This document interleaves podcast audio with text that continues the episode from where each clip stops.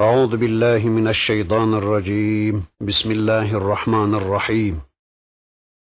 الحمد لله رب العالمين والصلاة وأتم التسليم على سيدنا محمد المبعوث رحمة للعالمين.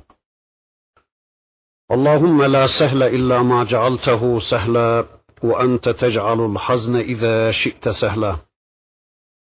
اللهم علمنا ما ينفعنا وانفعنا بما علمتنا وزدنا علما برحمتك يا أرحم الراحمين. أما بعد الله لا إله إلا هو الحي القيوم. لا تأخذه سنة ولا نوم. له ما في السماوات وما في الأرض. من ذا الذي يشفع عنده إلا بإذنه يعلم ما بين أيديهم وما خلفهم ولا يحيطون بشيء من علمه إلا بما شاء وسع كرسيه السماوات والأرض ولا يئوده حفظهما وهو العلي العظيم. لا إكراه في الدين قد تبين الرشد من الغي فمن يكفر بالطاغوت ويؤمن بالله فقد استمسك بالعروة الوثقى لا انفصام لها والله سميع عليم إلى آخر الآيات صدق الله العظيم Geçen dersimizde en son Bakara suresinin 255. ayetini yani ayetel kürsiyi tanımaya çalışıyorduk. Allah'ın kendisinden başka ilah olmadığını, olamayacağını, tüm varlıkların boyunlarındaki kulluk iplerinin Allah'ın elinde olduğunu, göklerde ve yerde egemen olanın sadece Allah olduğunu, hakimiyet sahibi varlığın sadece Allah olduğunu ve bu egemenliğin, bu hakimiyetin, bu uluhiyetin gereği olarak da Allah'ın hay olduğunu, Allah'ın diri olduğunu, baki olduğunu, yani sürekli kullarıyla diyalog halinde olduğunu, kendisini ne bir gaflet ne de uyku bastığını söylemiş ve lehu ma fis semavati vel arz bölümüne gelmiş ve bu konuda da mülkün kendisine ait olduğunu anlatmaya çalışmıştık. İnşallah bu dersimizde Bakara suresinin 255. ayetinin kaldığımız yerden geriye kalan bölümlerini inşallah tanımaya çalışacağız.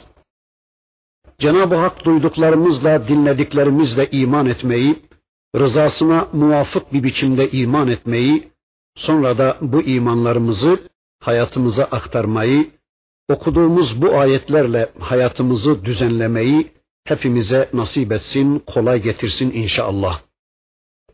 Bakın Bakara suresinin 255. ayetinin lehu ma fis semavati ve ma fil arz bölümünde geçen dersimizde demeye çalışmıştık. Göklerde ve yerde ne varsa hepsi Allah'ındır. Yani mülkün sahibi Allah'tır. Göklerde ve yerde ne varsa hepsi mülktür ve mülkün gerçek sahibi de Allah'tır. Yani elimizi, ayağımızı, gözümüzü, kulağımızı, evimizi, arabamızı, bedenimizi, aklımızı, bilgimizi, zamanımızı ve sahip olduğumuz her şeyimizi bize lütfeden Allah'tır. Bütün bunların gerçek sahibi Allah'tır. Öyleyse bütün bunları gerçek sahibinin yani bize veren Allah'ın razı olmadığı yerde kullanmamalıyız. Yani Allah'ı mülkün sahibi olmaktan çıkarıp kendi kendimizi mülkün sahibi konumuna düşürmemeliyiz. Mülkün sahibi Allah'tır demek göklerde ve yerde ne varsa hepsi Allah'ın mülküdür demek, o mülkte söz sahibi Allah'tır demektir. Yani eğer göklerin ve yeryüzünün mülkü Allah'ınsa, yani göklerde ve yerde ne varsa hepsinin mülkü Allah'ın olunca, göklerde ve yerde olanların tamamı Allah'ın olunca, elbette göklerde ve yerde söz sahibi, kanun sahibi, egemenlik sahibi de Allah'tır. Bir mülkün bir varlığa izafesi demek, o mülkte o varlığın söz sahibi olduğunu kabul etmek demektir. Mesela sizler hepiniz ev sahibisiniz değil mi? Evlerinizin size izafesi demek, o evlerinizde sizin sözünüzün geçmesi demektir. Yani bir mülkün bir varlığa izafesi demek, o mülkte o varlığın söz sahibi olduğunu ortaya koymak demektir. Bir adam düşünün ki ona ait olan evinde onun sözü geçmese, yani o evde onun sözü kale alınmasa, o evde istediklerini emretme, istediklerini yasaklama hakkı olmasa, yani o eve girip çıkanlar ondan izin almadan o eve girip çıkmaya başlasa, e, o ev o adamındır denebilir mi? Denmez değil mi? İçinizden hanginiz böyle bir ev reisliğine razı olursunuz? Sizler böyle bir ev reisliğine razı olmazsınız da Allah'ı niye razı etmeye çalışıyorsunuz ya? Tamam ya Rabbi gökleri sen yarattın, gökler senindir. Yeryüzünü sen yarattın, yeryüzü de senindir. Bizi ve şu anda sahip olduğumuz her şeyimizi sen yarattın. Her şeyimiz senindir ya Rabbi. Sen alisin ya Rabbi. Sen yücesin ya Rabbi. Ama olduğun yerde kal ya Rabbi. Bizim hayatımıza karışma ya Rabbi. Bizim kanunlarımıza karışma ya Rabbi. Bizim hukukumuza karışma ya Rabbi. Bizim eğitim yasalarımıza karışma ya Rabbi. Bizim kılık kıyafetimize, bizim kazanmamıza, harcamamıza, bizim hukukumuza, bizim düğünümüze, derneğimize, yani bizim hayatımıza karışma ya Rabbi. Bizim eğitim yasalarımıza karışma ya Rabbi. Bütün bu konularda biz kendimiz söz sahibiyiz. Bizim de aklımız var, bizim de bilgimiz var, bizim de keyfimiz var. Biz de biliriz bütün bunları nasıl düzenleyeceğimizi. Biz de biliriz nasıl bir hayat yaşayacağımızı. Ya Rabbi sen yücesin, sen alisin ama olduğun yerde kal, bizim hayatımıza karışma. Bunu demek, mülkün sahibi olarak Allah'ı reddetmek ya da kendi kendimizi mülkün sahibi görmemiz anlamına gelmektedir. Ya da Ya Rabbi bizim söz sahibi başka Rablerimiz var. Bizim hayatımızı düzenleyecek, bizim hayatımıza karışacak, bizim senden başka tanrılarımız var, senden başka ilahlarımız var diyerek Allah korusun kendi mülkünde onu susturmaya çalışmanın manasının ne demek olduğunu bir düşünün. Yani böyle düşünen, böyle inanan ve Allah'a Allah'ın mülkünde söz hakkı tanımayan bir adamın mümin olduğunu nasıl söyleyebileceğiz? Evet, lehu ma fis semavati vel arz. Mülk Allah'ındır. Gökler ve onlarda olanlar, yeryüzü ve onda olan her şey Allah'ın mülküdür.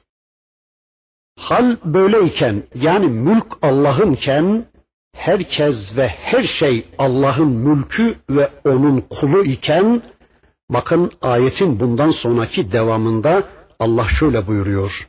Men zellezî yeşfe'u indehu illa bi izni.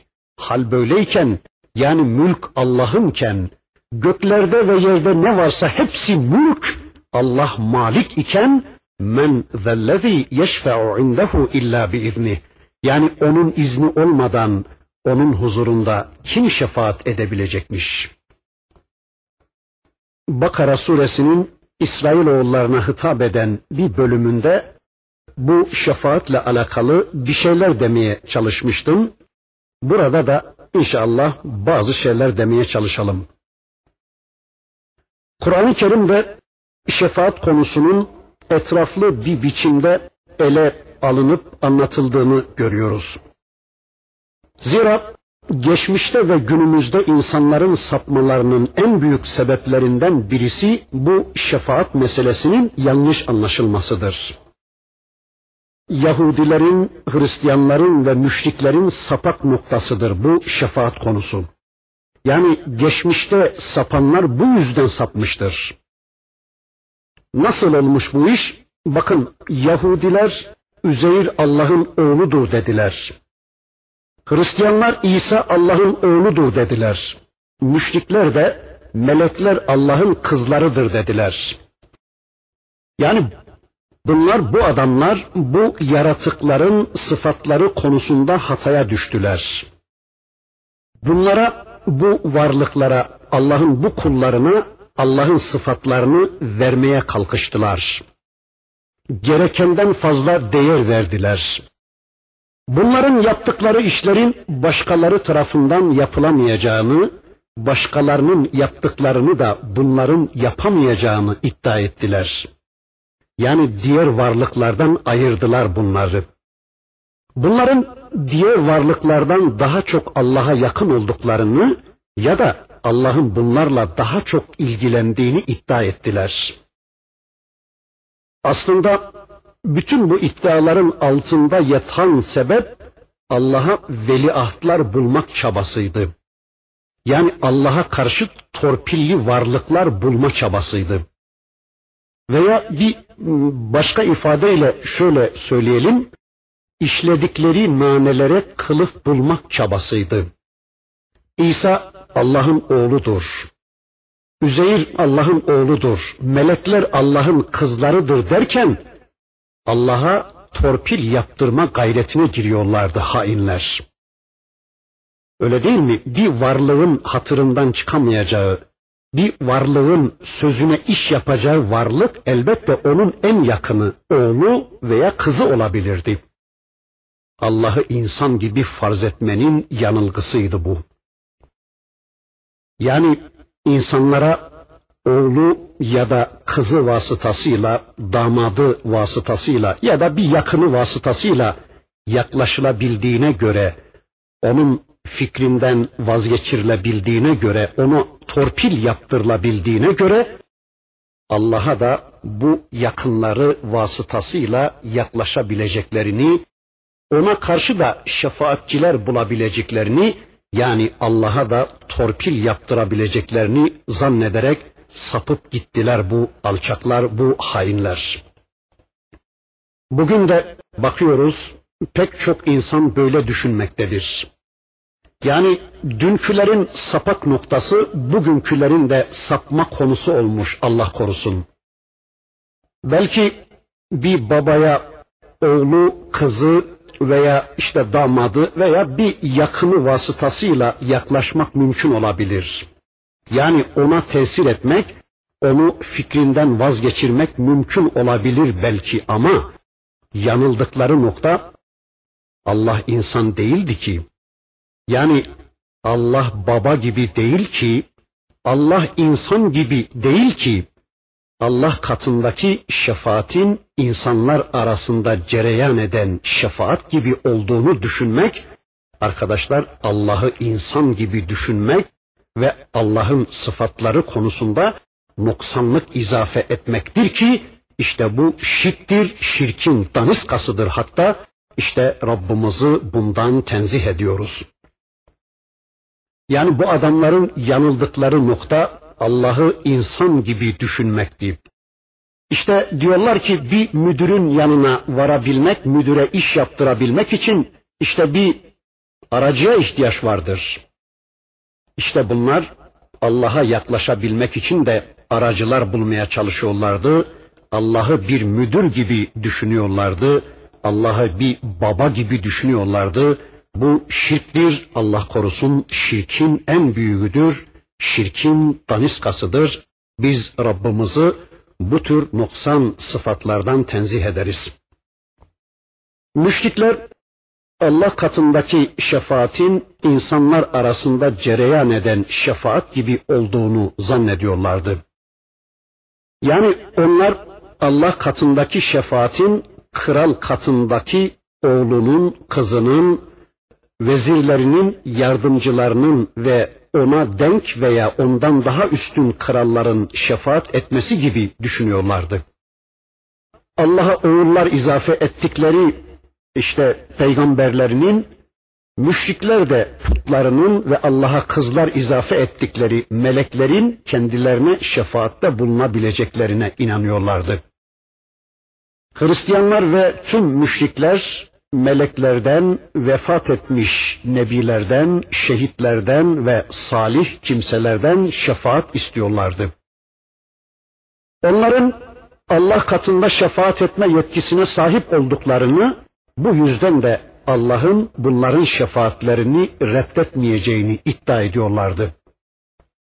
İşte yukarıdaki ayetlerde gördük, her şey ve herkes Allah'ın kulu iken, Allah'ın mülkü iken kimin böyle bir şeye cesareti olabilir diyor Allah. Men zellezî yeşfe'u indehu illa biizni. Herkes Allah'ın kulu ve kölesi iken, herkes mülk iken, malik sadece Allah iken, egemen sadece Allah iken, kimin haddine Allah huzurunda konuşmak, kimin haddine Allah huzurunda böyle bir şefaate cesaretli olabilmek. Yani kim böyle bir şeye teşebbüs edebilir? Yani Allah'ı kim etkisi altına alabilir? Allah karşısında kim söz sahibi olabilir? Allah'a etki etmek, Allah'a bir şeyler yaptırmak şöyle dursun, en çok sevdiği peygamberler ve melekler bile onun huzurunda ağızlarını bile açmaya cesaret edemezler. Kur'an'ın pek çok yerinde bu konuda pek çok ayetler görüyoruz. Allah'ın huzurunda Allah'ın en çok sevdiği peygamberlerin ve meleklerin bile ağızlarını bıçak açmayacak mealinde pek çok ayetler var. Burada peygamberlerin şefaatleriyle ilgili birkaç söz söyleyelim inşallah. Biz biliyor ve inanıyoruz ki peygamberler Allah'ın yeryüzünde en değerli ve en şerefli kullarıdır. Ama unutmayalım ki bunlar da kuldurlar. Peygamberler de Allah'ın kuludurlar. Tüm peygamberler Allah'ın ona en muti kullarıdırlar. Elbette ki Peygamberler yeryüzünde dualarına icabet edilme yönünden en önde olan kullardır.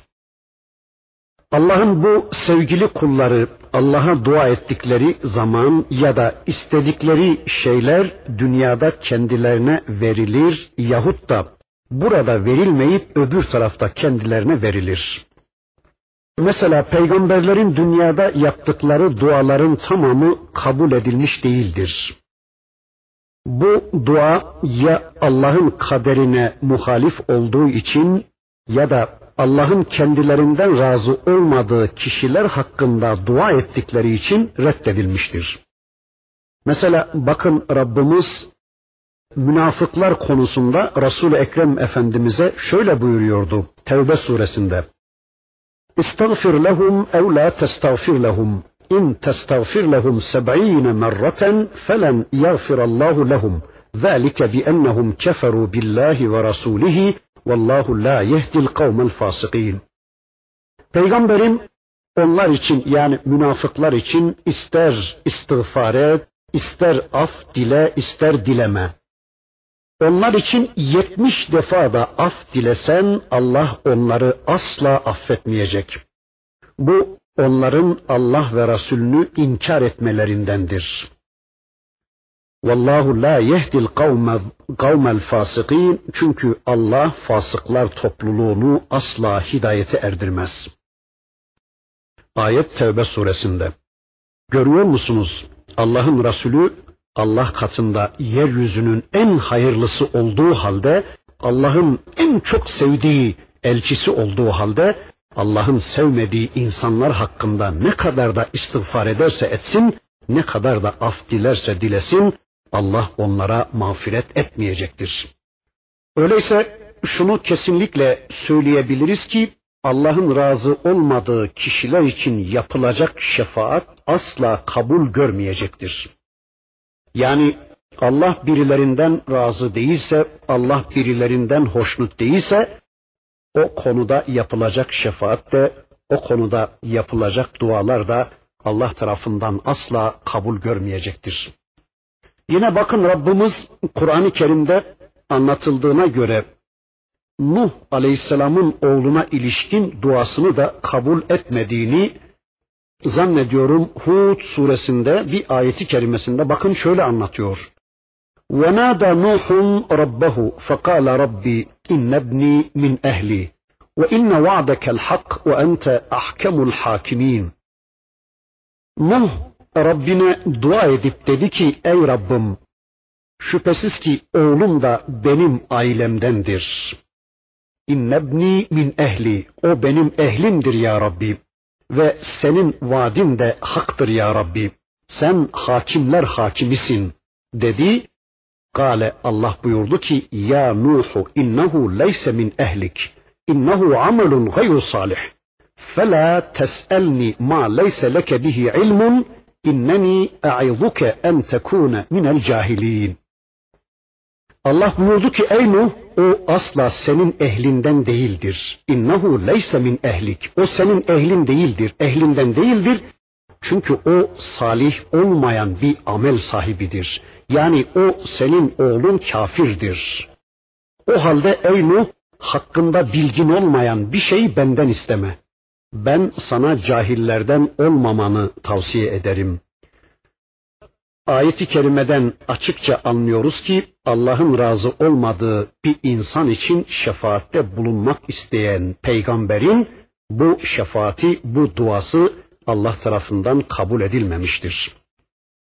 Yine İbrahim Aleyhisselam'ın babası hakkındaki duası da kabul edilmemiştir. Tevbe suresinin 114 ayeti kerimesinde de Rabbimiz onu bize anlatıyor. İnşallah siz evlerinize vardığınız zaman o ayeti de okur, onu da anlarsınız.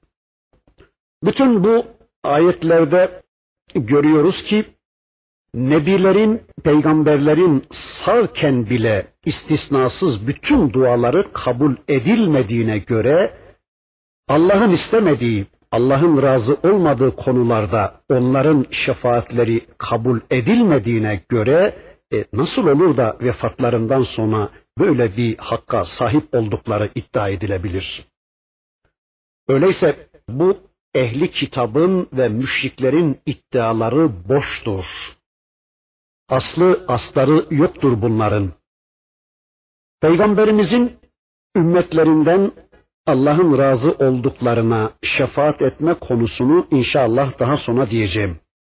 Bakın Allah buyurur ki burada men zellezî yeşfe'u indehu illa biizni.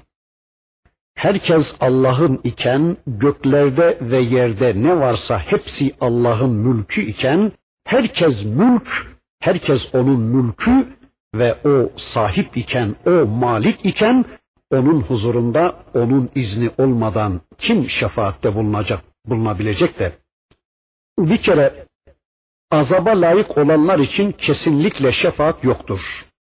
Bunu önce bir söyleyelim. Yani kesinlikle ne kafirler için, ne ehli kitap için, ne Yahudiler, ne Hristiyanlar, ne de müşrikler için şefaat kesinlikle söz konusu değildir. Yani bunlar istedikleri kadar kendileri hakkında şefaatte bulunacak varlıklar bulmaya çalışsınlar. İstedikleri kadar İsa Allah'ın oğludur diyerek, Üzeyir Allah'ın oğludur diyerek ya da melekler Allah'ın kızlarıdır diyerek istedikleri kadar bu Allah kullarını Allah'a tor, torpil vasıtası olarak kullanmaya çalışsınlar. İstedikleri kadar Allah'a veliahtlar bulmaya, yardımcılar, şefaatçiler bulmaya çalışsınlar istedikleri kadar filan Allah'ın oğludur, falan Allah'ın kızıdır desinler, kesinlikle onlar için şefaat söz konusu değildir. Kur'an-ı Kerim'de bunu anlatan pek çok ayet vardır. Bakın bunlardan bir tanesini inşallah okuyayım. Sözü biraz uzattım gibi. Yunus suresinde bakın bir ayeti kerimesinde Rabbimiz bu hususu şöyle anlatıyor. ويعبدون من دون الله ما لا يضرهم ولا ينفعهم ويقولون هؤلاء شفعاؤنا عند الله قل اَتُنَبِّئُونَ اللّٰهَ بِمَا لَا يَعْلَمُ فِي السَّمَاوَاتِ وَلَا فِي الْأَرْضِ سُبْحَانَهُ وَتَعَالَى عَمَّا يُشْرِكُونَ Allah'ı bırakıp da kendilerine ne bir fayda ne de bir zarar vermeyecek şeylere tapıyorlar. Onlara dua ediyorlar, onlara kulluk ediyorlar ve bunlar Allah katında bizim şefaatçılarımızdır diyorlar. De ki peygamberim siz Allah'a göklerde ve yerde bilmediği bir şeyi mi haber vermek istiyorsunuz? Yani Allah'a akıl vererek onu şartlandırmak mı istiyorsunuz? Halbuki Allah onların ortak koştukları şeylerden münezzehtir. Allah onların iftiralarından yücedir. Enam suresinde 51. ayeti kerimesinde Araf suresi 53. ayeti kerimede Meryem 87, Taha 109 gibi ayetlere bakılırsa kafirler müşrikler ve ehli kitapla ilgili şefaatin kesinlikle caiz olmadığı anlaşılacaktır. Yani bunlar için kesinlikle şefaat yoktur. Müslümanlarla ilgili şefaate gelince şunları söylemek zorundayız. Müslümanlar içinde de bu konuda geçmiştekilerin sapması gibi sapma içine girenlerin varlığına şahit oluyoruz. Müslümanlar arasında da bu şefaat konusunu yanlış anlayarak tıpkı ehli kitabın düştüğü yanlışa düşenleri görüyoruz bugün. Şimdi acaba Müslümanlar için şefaat var mıdır? Evet, Müslümanlar için şefaat vardır. Bu hususu anlatan ayetler vardır. Müslümanlar için şefaat vardır, kesindir ama bugünkü Müslümanlar bu şefaatin aslını, esasını yanlış algılıyorlar. İnşallah bu konuyu şöyle kısaca bir arz edeyim. Kesinlikle Müslümanlar için şefaat vardır. Bu hususu anlatan ayetler de vardır Kur'an'da. Bakın bunlardan birisi işte bu ayettir. Tanımaya çalıştığımız Bakara suresinin bu ayeti. Bakın Allah diyor ki: "Men zellezî yeşfe'u indehu illa biizni." Onun izni olmadan onun huzurunda kim şefaat edebilir? Bu ayeti kerimeden ve Kur'an'ın başka ayetlerinden anlıyoruz ki yarın şefaatte bulunabilecek, şefaat edebilecek insanları Allah belirleyecektir. Bakın burası çok önemli. Yarın şefaat edebilecek insanları Allah belirleyecektir. Bunu Allah'ın izni belirleyecektir. Yani Allah'ın izin vermediği hiçbir kimse şefaat etme hakkını kendisinde bulamayacaktır. Bakın Meryem suresinin 87. ayeti kerimesinde de Rabbimiz bu hususu anlatırken şöyle buyurur. La yemlikune şefaate illa men ittehaze indel rahmani ahda. Rahmanın katında ondan söz almış olan kimselerin dışında hiçbir kimse şefaate layık olamayacaktır. Yine Taha suresinde Rabbimiz bu hususu anlatırken yani şefaat edebilecek kişileri Allah'ın bizzat kendisinin belirleyeceğini anlatırken şefaat edilecek olanları da yarın Allah belirleyecek. Şefaat edilecek olan kişileri de yarın Allah'ın belirleyeceğini Enbiya suresi çok güzel anlatır. Burada sizlere bir sorumluluk daha yükleyeyim. İnşallah evlerinize vardığınız zaman Enbiya suresini şöyle baştan sona bir okursanız bu konuyu Rabbimizin çok güzel bir biçimde anlattığını görürsünüz. Ben sadece Enbiya suresindeki ayetin mealini okuyayım burada. Allah diyor ki bakın Allah onların geçmişini de geleceğini de bilir.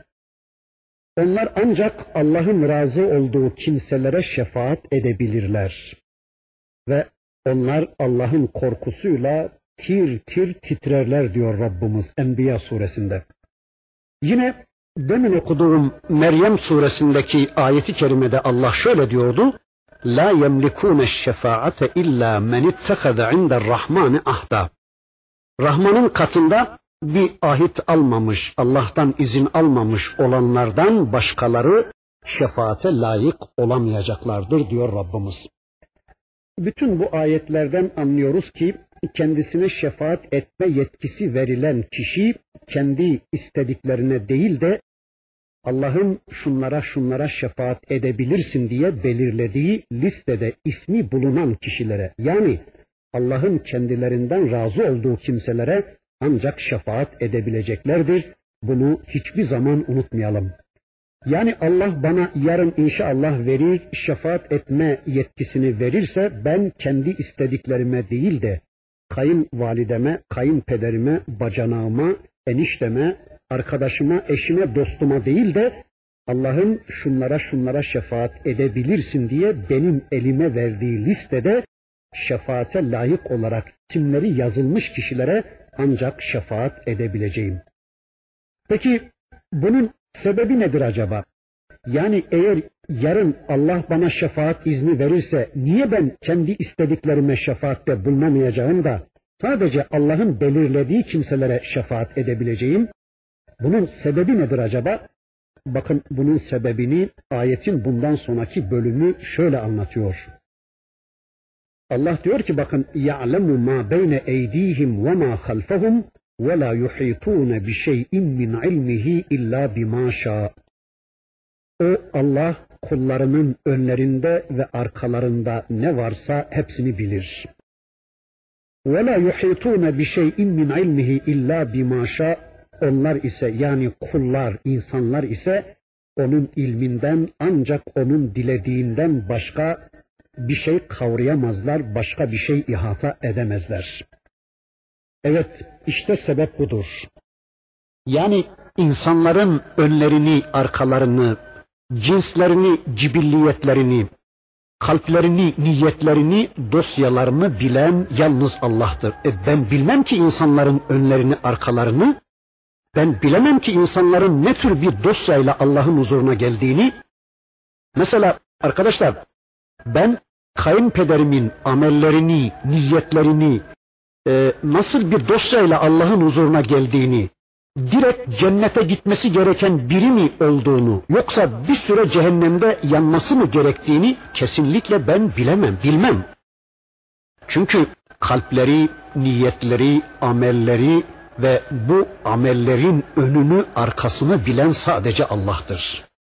Onun içindir ki ben istediklerime şefaat etmeye kalkarsam zulmedebilirim. Ben hata edebilirim.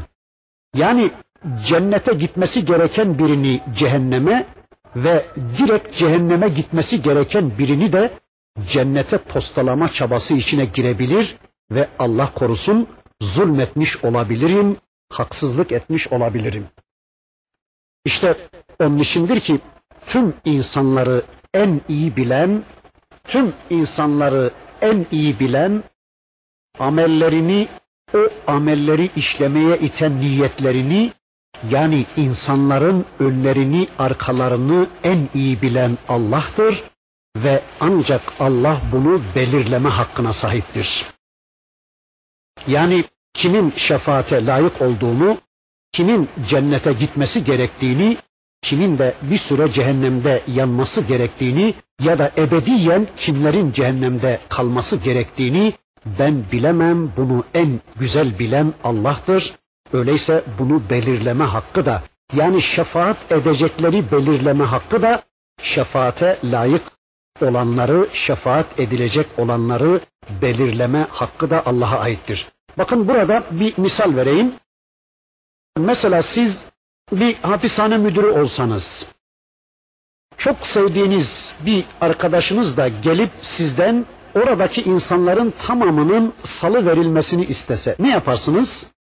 Yani sizden böyle bir şefaatte bulunmanızı istese ne yaparsınız? Oradaki mahkumların önlerini, arkalarını, sicillerini, dosyalarını, suçlarını o arkadaşınızdan çok daha iyi bilen siz bu konuda bilgi sahibi olmayan arkadaşınızın bu konudaki müracaatını nasıl karşılarsınız? Hemen salı verir misiniz onları? Veya sicilini, dosyasını, notlarını sizin tuttuğunuz dersleri, notları ve davranışlarıyla kesinlikle sınıfta kalması gerektiğine inandığınız bir öğrenciniz konusunda e, şefaatte bulunmaya gelmiş birisine ne dersiniz? Yani tanımadığın, bilmediğin bir konuda benden bir şey isteme dersiniz değil mi? Arkadaş sen bilmiyorsun. Bu hapishanede çürümesi gerekenler de var ama salı verilmesi dışarıda olması gerekenler de var. Bunun sicilini sen tutmuyorsun ki, bunların dosyasını sen bilmiyorsun ki. Ya da bu öğrencilerin içerisinde sınıfta kalması gerekenler de var, e, sınıfı geçmesi gerekenler de var. Sen bunu bilmiyorsun ki dersiniz değil mi? İşte bunu belirleme hakkı da Allah'a aittir. Çünkü insanların sicilini, insanların dosyasını tutan Allah'tır. Onların önlerini ve arkalarını bilen sadece Allah olduğu için bu konuda yetki sahibi de sadece Allah'tır. Bakın yine Rabbimiz Nebe suresinde bir ayeti kerimesinde bu hususu şöyle açıklıyor. Er-Rahman la yemlikune minhu hitaba. Ona onun huzurunda hiçbir söz söylemeye malik olamazlar. Hiç kimse bu konuda söz söylemeye malik olamazlar. Hiç kimse hiçbir söz söylemeye kadir olamaz. Kimse kendisinde bu cesareti bulamaz. Demin de ifade ettim, nebilerin bile Allah'ın yeryüzünde en çok sevdiği peygamberlerin bile korkudan ayaklarının altındaki tozun uçuştuğu, ağızlarını bıçağın aşmadığı bir ortamda kimin haddine konuşmak? Kimse konuşamayacak. La yemlikune minhu hitaba. Kimsenin ağzını bıçak açmayacak diyor Allah. Ancak bundan sonraki yani ayetin devamında diyor ki bakın La yetekellemune illa men ezine lehur rahmanu ve kâle savaba. Kimse konuşamayacak, konuşamayacaklar ancak Rahman'ın izin verdikleri konuşabilecekler. Kâle savaba o konuşanlar da savaba konuşacaklar. Yani savab söz söyleyecekler. Yani doğru söyleyecekler. Yani ancak şefaate layık olan kişileri şefaat edebileceklerdir. Yani Allah'ın şefaata izin verdiği kimselere şefaat edecekler. Allah'ın kendilerinden razı olduğu insanları kurtarmaya kalkışacaklardır. Allah'ın şefaate izin vermediği kendi istediklerine şefaat etmeye kalkışmayacaklardır diyor Rabbimiz. Öyleyse arkadaşlar şunu kesinlikle diyebiliriz. Madem ki şefaat edecekleri de şefaat edilecekleri de yarın Allah belirleyeceğine göre öyleyse bugünden birilerini şefaat edecek makama oturtup bunların eteğine yapışmak, bunların önlerinde eğilmek, bunlara hediyeler götürmek, ellerine eteklerine sarılmak, bunlardan yardım beklemek, bunların hatırını kazanmak gibi Allah'a yapılması gereken kulluk vazifelerinden bir kısmının bunlara yapılmasına da gerek yoktur. Öyleyse madem ki şefaat edecekleri de şefaat edilecekleri de yarın Allah belirleyeceğine göre şefaatin tümünün Allah'a ait olduğuna göre öyleyse kulluğun tamamını da Allah'a yapmak zorundayız. Yani Allah'a yapmamız gerekenlerin bir kısmını da başkalarına yapmamak zorundayız. Allah'tan başkalarının eline eteğine sarılıp onlardan bir şeyler istemek yerine isteyeceklerimizin tamamını Allah'tan istemek zorundayız. Bakın Zümer suresindeki bir ayeti kerimesinde Rabbimiz o hususu şöyle anlatıyor. قُلْ لِلّٰهِ الشَّفَاعَةُ جَمِيعًا De ki bütün şefaat Allah'a aittir. Çünkü göklerle yerin mülkü Allah'ındır. Sonra hepiniz ona döndürüleceksiniz. Evet, şefaatin tamamı Allah'a aittir. Şefaat edecekleri de, şefaat edilecekleri de belirlemek Allah'a ait olunca, elbette şefaatin tamamı da Allah'a ait olacaktır. Şefaatin tümü Allah'a ait olunca öyleyse kulluğun tamamı da Allah'a aittir. Kulluğun tamamını Allah'a yapmak zorundayız. Hal böyleyken Allah'tan başka birilerini belirleyip bu konuda onlardan yardım istemek Allah'a karşı saygısızlıktan, Allah'a karşı küstahlıktan başka bir şey değildir. Bakın Muhsin'in ihsanı anında gayrı muhsine teşekkür etmek muhsine hakarettir. Muhsinin ihsanına karşılık muhsini görmezden gelerek gayrı muhsine teşekkür ya da kulluk muhsine karşı nankörlüktür. Nimeti inkardır der Kur'an. Ayrıca muhsin kendi iradesiyle, kendi arzusuyla ihsanda bulunduğu halde onun başkalarının tavsiyesiyle ya da başkalarının şefaatiyle bunları yaptığını iddia etmek muhsine karşı yapılmış en büyük nankörlüktür. Bakın bunu inşallah bir misalle anlatalım. Farz edin ki ben çok zengin, çok cömert birisi olsam. Halini arz eden herkese yardım elini uzatan birisi olsam. İnşallah dua edin öyle olalım. Şurada otururken şimdi İsmail içeri girse ve beni de tanımasa, selam verip dese ki ben Ali kardeşi arıyorum, hanginiz Ali dese ve sizler de beni gösterseniz.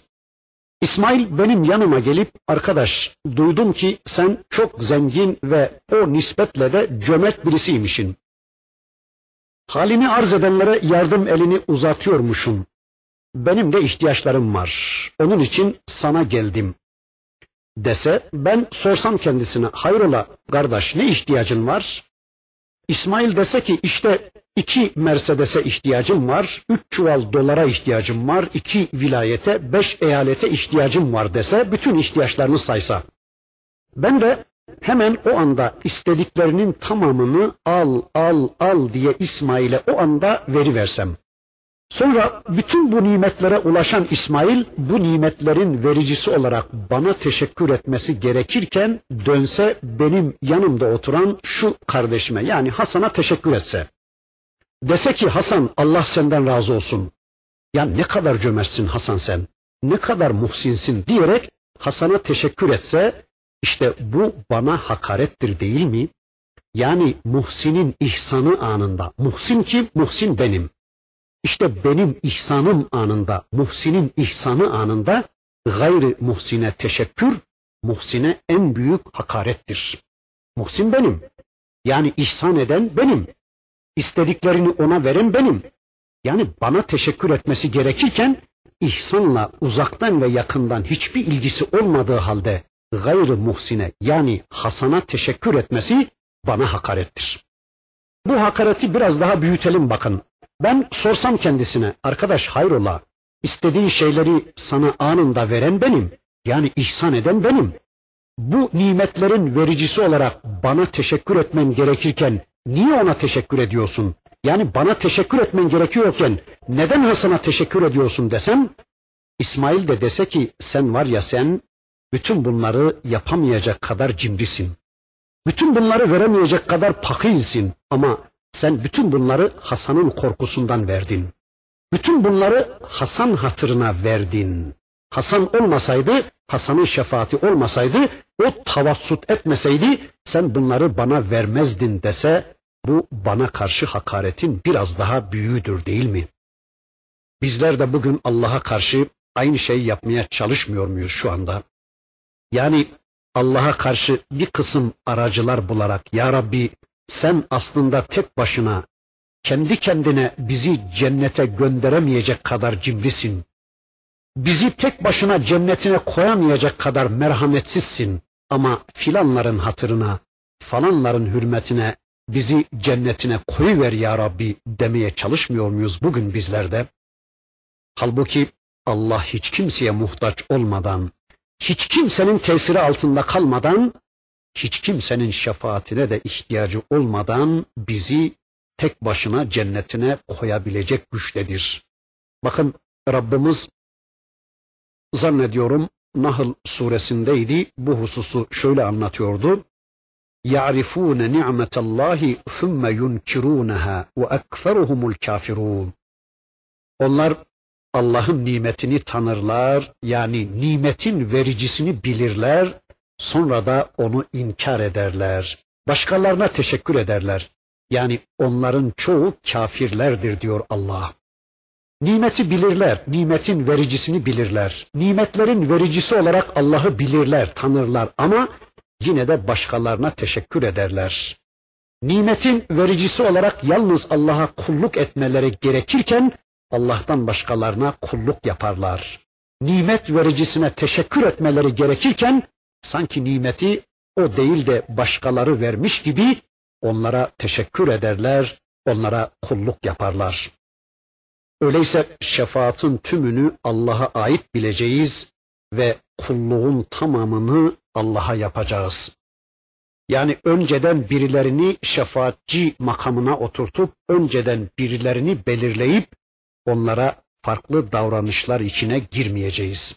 Şefaat edecek olanları da şefaat edilecek olanları da yarın Allah belirleyeceğine göre bileceğiz ki yarın Allah beni sana, seni bana şefaatçi kılabilir. Yani bu tümüyle Allah'a ait bir şeydir. Evet Allah dilerse yarın beni sana, seni bana şefaatçi kılabilir. Önemli olan Allah'a kulluk etmemiz. Önemli olan Allah'ın rızasını kazanmaya çalışmamız, tüm nimetlerin vericisi, tüm ihsanların sahibi ve de tüm kullarına herkesten çok merhamet edici olarak Rabbimizi bilmemiz ve isteyeceklerimizi sadece ondan istememiz, sadece kulluğumuzu ona yapmamızdır. Kesinlikle bilelim ki Allah istemeden, Allah razı olmadan, Allah'a Allah'ın istediği biçimde kulluk yaparak onun rızasını kazanmadan birilerinin tavassutu ve şefaatıyla cennete girmek kesinlikle mümkün değildir. Öyleyse burada şunu söyleyelim, bir özet olsun. Şefaatin aslı esası şudur bakın.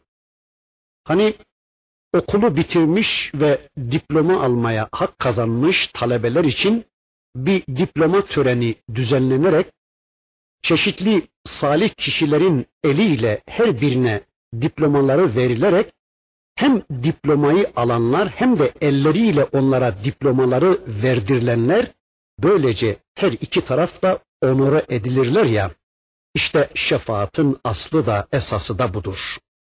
Yani e zaten okulu bitirmişler. Zaten diploma almaya hak kazanmışlar da işte şehrin müftüsü ya da filan medresenin hocasının elinden diplomaları verdirilerek böylece hem diplomayı verenler onore edilir hem de diplomayı alanlar onore edilirler ya işte şefaatin aslı da esası da budur. Yani zaten Allah kendilerinden razı, zaten Allah'ı razı edecek kulluklar yapmışlar ama ufak tefek kusurları varsa hem onlara şefaat edenleri onurlandırmak hem de onların şefaati vasıtasıyla berikileri cennete göndererek Rabbimiz şefaat müessesesini işte böylece işletmiş oluyor, anlıyoruz Allahu alem. Resulullah'ın şefaatiyle ilgili bir şeyler diyeceğimi söylemiştim. İnşallah burada unutmadan onu da söyleyeyim. Allah'ın Resulü hayattayken sahabe-i kiram ondan şefaat etmesini istemişlerdir. Bu husus kimsenin inkar edemeyeceği bir gerçektir. Fakat Resul-i Ekrem'in vefatından sonra ondan şefaat istemenin caiz olmadığı konusunda birinci, ikinci ve üçüncü yüzyıl içinde bütün alimler icma etmişlerdir. Ancak üçüncü asırdan sonra insanlar bu konuda çeşitli sapmaları yaşamışlardır. Dört halife zamanında ve ondan sonra gelen ilk üç asırda hiç kimse giderek Resulullah'ın mezarı başında ondan şefaat istememiştir, ondan şefaat dilememişlerdir. Ancak kıyamet gününde Resulullah'ın şefaati kesindir. Bu konuda açık nas vardır. Allah'ın Resulü Bukhari ve Müslim'de rivayet edilen bir hadislerinde bakın kendisinin şefaatıyla ilgili şöyle buyurur. Ben kıyamet gününde ilk şefaat edici ve ilk şefaat ettirilenim. Buna göre Allah'ın Resulü şefaat hakkını ilk olarak mahşer yerinde kullanacaktır. Eğer Allah'ın Resulü kabrindeyken de şefaat etme hakkına sahip olsaydı, burada kıyamet günü ilk şefaat edecek olan benim buyurmazdı. Yani o halde Allah'ın Resulü'nün şefaati kesindir ve Allah'ın kendilerinden razı olduğu kimselere şefaat edecektir peygamberimiz diyoruz. Evet ayeti kerimeye bir daha dönüyorum. Allah ne demişti? يَعْلَمُ مَا بَيْنَ اَيْد۪يهِمْ وَمَا خَلْفَهُمْ وَلَا يُحِيطُونَ بِشَيْءٍ مِّنْ عِلْمِهِ اِلَّا بِمَا شَاءَ O Allah kullarının önlerinde ve arkalarında ne varsa hepsini bilendir. وَلَا يُحِيطُونَ بِشَيْءٍ مِّنْ عِلْمِهِ اِلَّا بِمَا شَاءَ Onlar ise yani kullar, insanlar ise onun dilediği kadarından başka onun ilminden hiçbir şey ihata edemezler, hiçbir şey bilemezler, hiçbir şey kavrayamazlar ve kuşatamazlar. Evet, Allah insanların yukarılarını, aşağılarını, önlerindekileri, arkalarındakileri, bildiklerini, bilmediklerini her şeyi bilendir. Yani insanların öncesini ve sonrasını bilendir Allah. Yani varlıklardan önce ne vardı? İnsanlardan önce ne vardı? Varlıkların varlığından önce ne vardı? Onların yokluğundan sonra ne olacak? Bunu bilen ancak Allah'tır. Allah her şeyi bilendir. Onun bilgisinin dışında kalan hiçbir şey yoktur. Ve hiçbir kimse Allah'ın bildiklerinden hiçbir şeye dair bilgiyi Allah onu kendilerine öğretmeksizin elde edemezler.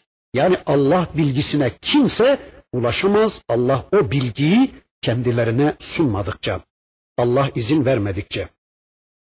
Allah izin vermedikçe hiçbir kimse Allah'ın bilgisinden hiçbir bilgiye muttali olamaz. Öyleyse e, insanlar ne bilmişlerse, neyi bilebilmişlerse, neyi biliyorlarsa yani şu anda biz neyi biliyorsak, ne tür bir bilgiye sahipsek İster gayb aleminden bir bilgi olsun, isterse şehadet aleminden bir bilgi olsun, ister Allah'ın zatına ya da sıfatlarına dair ya da bu kainatın kanunlarından neyi bilebiliyorsak şu anda bu ancak Allah'ın meşiyeti, Allah'ın dilemesi ve Allah'ın bildirmesiyle olmuştur. Evet kullar Allah'ın bildiklerinin hiçbirisini bilemezler ancak Allah'ın kendilerine öğrettiklerini bilebilirler. Hani Alak suresindeydi allemel insane ma lem ya'lem. O Allah ki insana bilmediğini öğretendir, bilmediğini bildirendir diyordu ya. Öyleyse bilgi tümüyle Allah'tandır Bilginin kaynağı Allah'tır. Allah ne kadarını bildirmişse biz ancak o kadarını bilebiliriz. Bundan sonra bakın diyor ki Bakara suresinin Ayetel Kürsi isimli ayetinin devamında Allah diyor ki وَسِعَ كُرْسِيُّهُ السَّمَاوَاتِ وَالْأَرْضِ Onun kürsüsü gökleri ve yeri kuşatmıştır. Onun kürsüsü gökleri ve yeri ihata etmiştir. Göklerde ve yerde ne varsa tüm varlıkları bu kürsü ihata etmiştir. Her şeyi Allah'ın kürsüsü kuşatmıştır. Kürsü ilim demektir. Öyleyse şöyle diyeceğiz, Allah'ın ilmi gökleri ve yeri tamamen kuşatmıştır. Göklerde ve yerde ne varsa hepsi Allah'ın ilmine tabidir. Yani Allah'ın bilgisi olmadan tek yaprak açmaz, tek çiçek açmaz, tek damla yağmur inmez. Yani zerrelerden kürelere her şey Allah'ın ilmiyle hareket etmektedir. Allah'ın ilmi olmadan tek çiçek açmaz, tek çocuk doğmaz, tek karınca devinmez ki bundan Allah'ın bilgisi, Allah'ın haberi olmasın. Her şey Allah'ın bilgisi dahilinde cereyan etmektedir. وَسِعَ كُرْسِيُّهُ السَّمَاوَاتِ وَالْأَرْضِ Öyleyse Allah'ın ilmi her şeyi kuşatmıştır. İkincisi kürsü saltanat demektir. Kürsü egemenlik ve hakimiyet demektir. Öyleyse Allah'ın saltanatı, Allah'ın egemenliği, Allah'ın hakimiyeti gökleri ve yeryüzünü tamamen kuşatmıştır.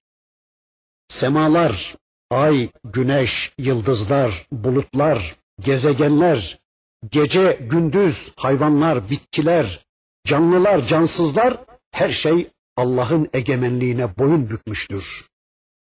Tüm varlıklar yaratıcılarının yaratış gayesi istikametinde hareket etmektedirler. Yani bütün varlıklar Allah'a teslim olmuştur. Bütün varlıkların boyunlarındaki kulluk ipinin ucu Allah'ın elindedir. Tüm varlıkların boyunlarındaki ipin ucu yaratıcılarının elindedir. Vesi'a kursiyyuhu semavat vel ard. Bir üçüncü manası kürsü kudret ve mülk demektir. Öyleyse Allah'ın gücü, Allah'ın kudreti gökleri ve yeri tamamen kuşatmıştır. Allah'ın hükmü, Allah'ın kudreti, Allah'ın hakimiyeti ve egemenliği göklerde ve yerde ne varsa hepsini kuşatmıştır. Kainatta sadece insan değil, tüm varlıklar Allah'ın egemenliği altındadır. Sadece insan değil, bütün varlıklar Allah'a kulluk etmektedir. İşte ilah olanın, ilah olması gerekenin böyle güçlü olması, böyle mülkün sahibi olması, böyle her şeye güç getirmesi icap etmektedir. İşte Allah'ın gücü, Allah'ın bilgisi, Allah'ın iktidarı ve egemenliği göklerde ve yerde ne varsa hepsini kuşatmıştır. وَلَا يَعُودُهُ حَفْظُهُمَا وَهُوَ الْعَلِيُّ الْعَظِيمُ Onların koruması da ona asla ağır gelmez. O Allah yücedir, o Allah büyüktür. Vaktimiz yine doldu. İnşallah burada kalalım. Gelecek dersimizde yine bir şeyler söyledikten sonra Rabbimizin öteki ayetlerini hep birlikte tanımaya geçmek üzere. Velhamdülillahi Rabbil